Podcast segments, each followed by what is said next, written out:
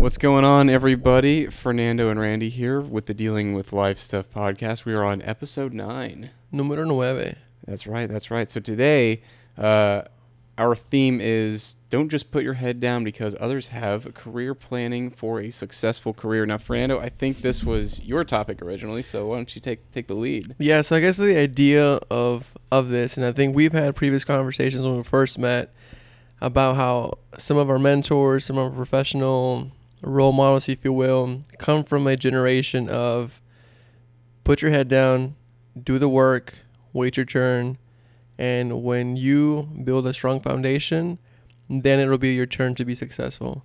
However, not that we're looking for shortcuts. I think we're in a day and age where there's ways to just get around from putting in the time. Yeah, no, I agree, and I, I think that it's worth stating that the older generation and you know the people that mentor us, I think they do have our best interests at heart, and I think to them they just see it as well. Why don't you just take the safer route? But you know, being that we're millennials, we kind of we we see what that leads to, and we see the, to the life that it could lead, and we think we can do better, or at least I think I can do better, which might be it might be my ego talking, but that's kind of how I look at things. And I think before we keep going on this particular topic, you know, I like to kind of get your thoughts on do you think I mean you, you said it yourself, right? They have their our best interests at heart. Mm-hmm. However, do you think they think this certain way because they were just conditioned to it? Or do you think they just don't want to evolve from it because that's how they went through it and they think that everybody else has to go through what they went through?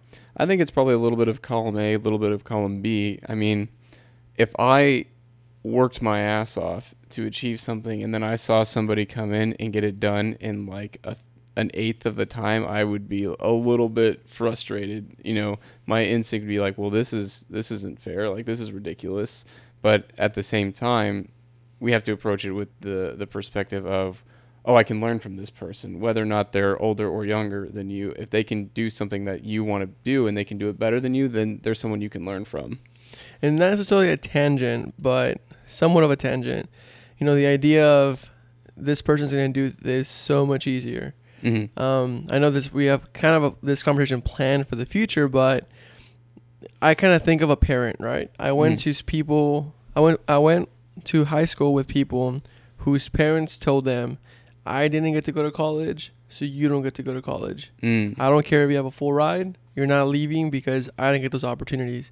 And so on the flip side, I see it as, you know, some of our some of those role models, some of our mentors, they want us to go through the same struggles that went they went through, not just because they're bitter, Mm. but like why do you think people struggle with evolving from that? And why do you think that our own even even myself and you I'm sure, you know, why do we why do you think we struggle from just um, being able to think that way? That's a great question, and it's interesting to hear that that there are parents not wanting their kids to go to college. I've honestly never heard that. That's eye opening for me. Um, but I think, and I, I've thought about this personally, is if I were to try and teach someone the things that I know, could I do it effectively without them going through the things that I had to go through? And I think that's where a lot that might be a possible root of that ideology of that these people need to go through the things same things I went through because otherwise they won't achieve that. But I think, you know, because we're an evolutionary species, we should be able to look at the past and see what went well, what didn't go well, and be able to improve upon it. I think that's a, a great cornerstone of humanity and something that I, I think we should all be very, very proud of about ourselves. Yeah, I agree with that. And I think what I want to do is add perspective and some context before we start providing our own ideas and tips and ti- tips and tricks on how to be successful without putting in that much time. Mm-hmm. And what I mean by that is I want to make sure that people don't misunderstand us when we say that you can find alternate routes from being successful other than just waiting your turn. And I think as millennials, Generation Z coming up and everything else, they they label us as impatient. They Mhm. label us as people who just want to find shortcuts and don't want to put in the work. But I think what's important to note is it's not our lack of patience is it's just that we we want to find purpose in what we do, right? Yeah. Now, in saying that, there is a lot of importance to saying that you have to be patient when you first start. Yeah. Because I think we all struggle um, right now with knowing that you can still be successful without putting the time, but we don't know the difference between being to- uh, being put in our place mm-hmm. and just being told to like wait your turn and the balance of you actually having to find patience. Does that make sense? Yeah, yeah. I it it's that when is it right to be working and trying to improve yourself in the way that that the older generation would want you to versus when is it time to to try and think outside the box. I think is what you're trying to get at. Yeah, and, and the other thing is, so for example, you know, my career, there's been plenty of times where I thought I was ready for the next step, Mhm. and I struggled with being patient and saying, you you don't have the skills yet, Mhm. you don't have the foundation yet, you lack technical expertise, Mm. and so that's kind of where I'm going with this. Is sometimes we think we're ready for the next step and we want the next label, we want the next promotion, Sure. but we genuinely are not ready for it. Mhm. And I think that's what I want to remind our, our listeners is there's a difference when people are miscategorizing you and legitimately, you know, holding you back Mhm. and there's and and then on the other side there's you just need to wait, right? And you got to be Yeah. patient and put in the work. Yeah, that makes sense. And for me, the way I've always kind of looked at that thought process is whenever I'm trying to to do work or, or work in the office, if I am bored, that to me is an indicator that I know this well enough that it doesn't ta- that it doesn't give me any mental stimulation from it.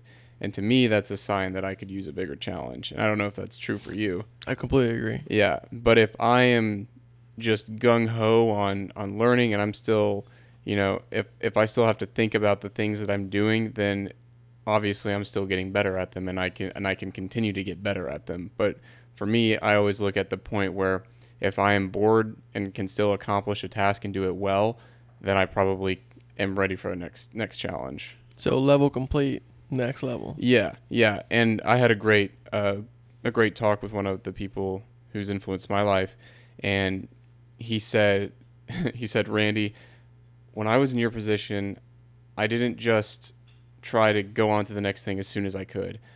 I got to when I thought I was ready, and then I waited a year to master it. He's like, get good at something and then wait a little bit longer to master it and then move on to the next thing because that mastery will stick with you. And I think that kind of goes into the next tip, if you will, on what I wanted to share is knowing where you're headed has Mhm. a lot of value in knowing where your career should go, and it also reassure, reassure reaffirms you, reassures you that you are being patient in that regard. regard. Mm-hmm. And so what I mean by that is if you know where your career is supposed to be 3 years from now, 5 years from now, you can kind of set these quarterly, yearly qu- milestones Mm-hmm. and knowing that you're hitting them. Right. If you don't have that, you may feel that you're not hitting milestones fast enough Mm-hmm. or that you're hitting them too quick, and that in itself is going to make you want to say, "Oh, I'm next. Uh, I'm next in line for this particular role." Mm-hmm. when you really haven't hit that right. Uh, and I think it's important, you know, to be able to look at kind of like the macro macro view of multiple people in the same row. Mm-hmm. You can look at, you know, five different engineers and look at their career and where they went. And it's important to know, you know, that they have kids, were they married, were they single, Mm-hmm. that whole thing because when you do all of that, you can kind of find an average of the careers Yeah. and you can get a better idea of where your career should go uh, without the all outliers. Yeah. But when you just look at one person, mm-hmm. then you're gonna feel like you're not good enough, or you're better than them, and that takes you into and into a kind of a dark place, if you Yeah.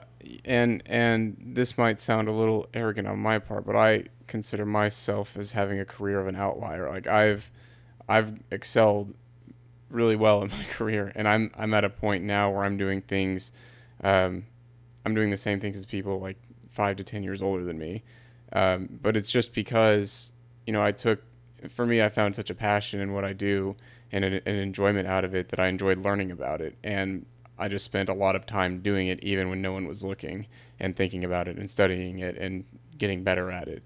And and also just some a, a bit of a natural aptitude. But I always try to tell people and the college students that I talk to, I say, look, guys, don't don't look at my career as as a guideline for for getting things. You have to follow your own path. Like I've been very lucky and very fortunate to be where I'm at and to achieve the things that I've achieved.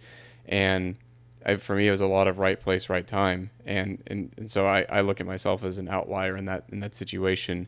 Um, but for, for most people, I think you're you're absolutely right. You've got to look at the averages, and you've got to see, okay, well, so this is the average. Well, maybe I can maybe I can push the bar a little bit, or maybe maybe I don't feel comfortable pushing the bar a little bit, but this is kind of where I know I sh- I I could be, you know. Yeah, because it definitely reminds you of what comfort looks like, Mm-hmm. but also complacency. Yeah, That's what I was trying to remember in. Mhm. And so if, when you get complacent, it's not necessarily a bad thing, but you can't beat yourself up or hold that against your employer because they haven't promoted you, right? I mean, Mhm. you've gotten complacent, you've gotten stagnant. And so at that point, it's not an exponential growth in your career anymore. You know, Mhm. similar to your career, you're going to kind of start setting it out. Right. And so getting a, instead of getting a promotion every year, it may be every three years, mm-hmm. but it's important to note like how your progression is going and what milestones you're hitting. So let's back up a little and think about practical advice. You know, the podcast is for young professionals or those going to college. Mm-hmm. And so I want to be able to give practical advice to someone who's just starting their career or maybe even the college person. So practical Mhm. advice for the person who's in college, for the person who just graduated, and then for someone who's four or five years into their career. Mm-hmm. You know, what do you think you would have liked to have known in college as far as career planning goes?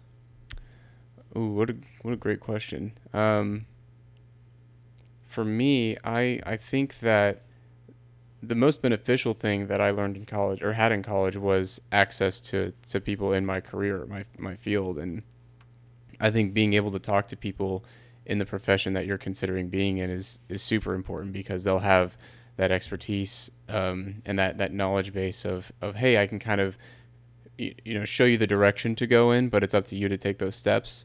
And my my thing in college, if I could go back to college, if I were you know back to 20 year old Randy, 18, 19 year old Randy, I would spend more time engaging people already in the workforce and uh, in the career path that I wanted to be in, and just just so that I could have more access and more information and more knowledge and be more prepared. For me, it's I'm gonna answer from more from a skill set standpoint. Mm-hmm. I think people who are in college have to develop a huge, huge sense of self awareness Yes. and develop practical communication skills. Yeah. Because if you're either too timid or way too outgoing, Mm-hmm. it's gonna take you in different directions. But the self awareness part is is key because if you can have a self assessment on where you are and where you need to go, Mm-hmm. and you can communicate that with people, Mm-hmm. you're never going to be able to get tangible advice. Yeah, no, I think that's that's well well well put. Um, if you can just talk to people and say, "Hey, you you know, I, I want to do this." Well, maybe that person knows somebody who can introduce you, or maybe they can give you, or maybe they have an idea of how to help. Um, and and being honest with yourself about that too, and, especially in terms of like timidity or being too outgoing. It's really good to recognize that. For me, I recognized that I was too I was too shy in, in college and I made a very concentrated effort to get out of that, and now I'm. I would consider my. Most people consider me a pretty extroverted person, I think, um, but I I still enjoy being alone and have my alone time. But I I've I've learned to enjoy making new friends and being around people a lot. Yeah, definitely being uncomfortable or being comfortable being uncomfortable around people. Yeah. And so if you can develop that communication skills and know who you are, that's Mhm. going to take you a very, very long way. So now, one to two, three years, you know, let's just focus on the one year. Mm-hmm. You're just started your career. You're you're a few weeks in. What is the advice that you wish you would have had? No one is going to expect you to change the world your first year of your career. Don't put that pressure on yourself. Yeah, mine's gonna be give yourself at least three to six months Mm-hmm. before you feel like you may have made a mistake. Mm-hmm. There's so many people, exactly to your point, they feel like they have to change the world, they have to know everything. Mm-hmm. And they think that, you know, just because they're three months in, they're not driving impact in, in the company, that they're in the wrong place, that it's not worth their time. And so I think it's hugely important that you don't beat yourself up and you at least give your employer a chance to get you excited. Yeah, yeah, I think that's yeah, exactly hitting the nail on the head. I think I see a lot of people go into to the workforce now, in in our field, and they're like, "All right, I, got, I gotta get stuff done. I gotta I gotta work. I gotta work." I'm like, "Yes, you do need to work, but the the CEO could could care less if uh, you don't you know change the company overnight. You know, like they they are hiring you with the expectation that you're going there's a learning curve and that you're going to be very green when you come in and that they're going to have to teach you. Like that's they understand that. And you know because of that that's why you're not going to get the super the super sexy work at first because you need to understand the fundamentals and you need to start somewhere to learn. So better start you off on the thing that's the the the least likely to um, have a severe positive or negative impact. You know, I, I really believe that an undergraduate graduate is a trained learner with a decent foundation in their industry. yeah no i think that's, That's- exactly it That's My- all it is. my mentor in school said uh, they don't want to hire you because they think you're good at your job. They want to hire you because they know you're teachable. So Yeah. So to wrap this up, someone who is three years in, kind of like the middle management, not necessarily middle management, but mid or towards their end of their entry level or beginning of their career, what are some of the advice that you think? Uh, what is the advice that you're asking for right now? Let's take it that way. Oh, that's a good question. I think the biggest thing I ask for is uh, is figuring out that balance between striving to achieve something great versus doing what's necessary. And and you know, what at what point is it fine to only do what's necessary uh, versus when is it fine when is it appropriate to be shooting for the stars?